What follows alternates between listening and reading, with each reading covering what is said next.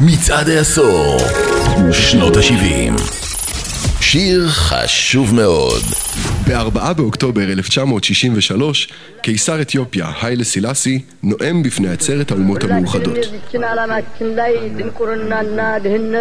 המילים של סילאסי הן זעקת כאב. לא רק של אתיופיה, אלא של אפריקה כולה.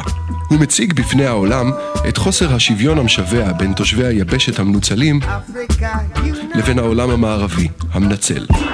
המילים שלו מגיעות ממליאת האו"ם בניו יורק אל ג'מייקה, ומניעות מוזיקאי מקומי להוסיף להן תנופה ולהביא אותם לאוזניים נוספות.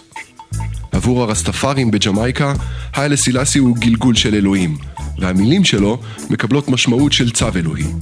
בוב מרלי, רסטפארי מאמין והדוק, לוקח אותן ועושה איתן שני דברים קטנים אבל משמעותיים מאוד. הוא מוסיף להן לחן פשוט וחזרתי, ומוסיף להן מילה אחת שהופכת לשם השיר. וור. סילסי לא מזכיר את המילה הזו בנאום שלו, אבל מרלי מבין שכדי לקבל שוויון צריך לצאת למלחמה. והמלחמה הזו היא כלל עולמית, ולא אפריקאית בלבד.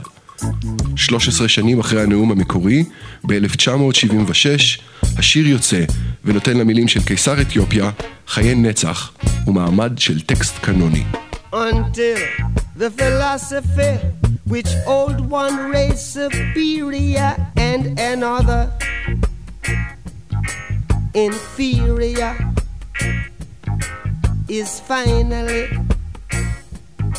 and permanently discredited and abandoned. Everywhere is war. It's a war that until they're no longer first class and second class citizens of any nation, until the color of a man's skin is of no more significance than the color of his eyes. Miss a war that until the basic human rights are equally guaranteed to all without regard to race. This a war that until that day, the dream of lasting peace,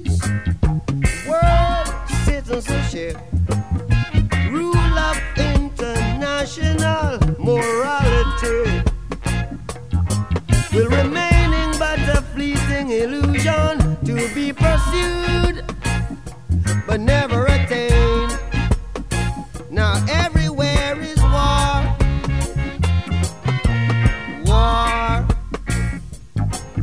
and until the ignoble and unhappy regime that hold our brothers in Angola, in Mozambique, South Africa, subhuman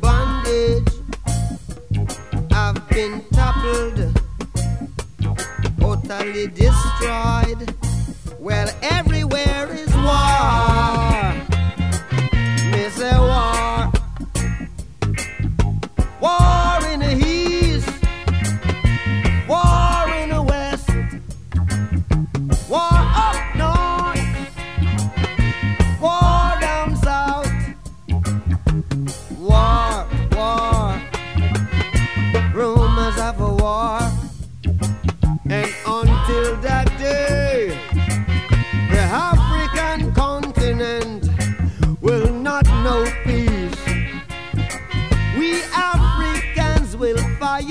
We find it necessary.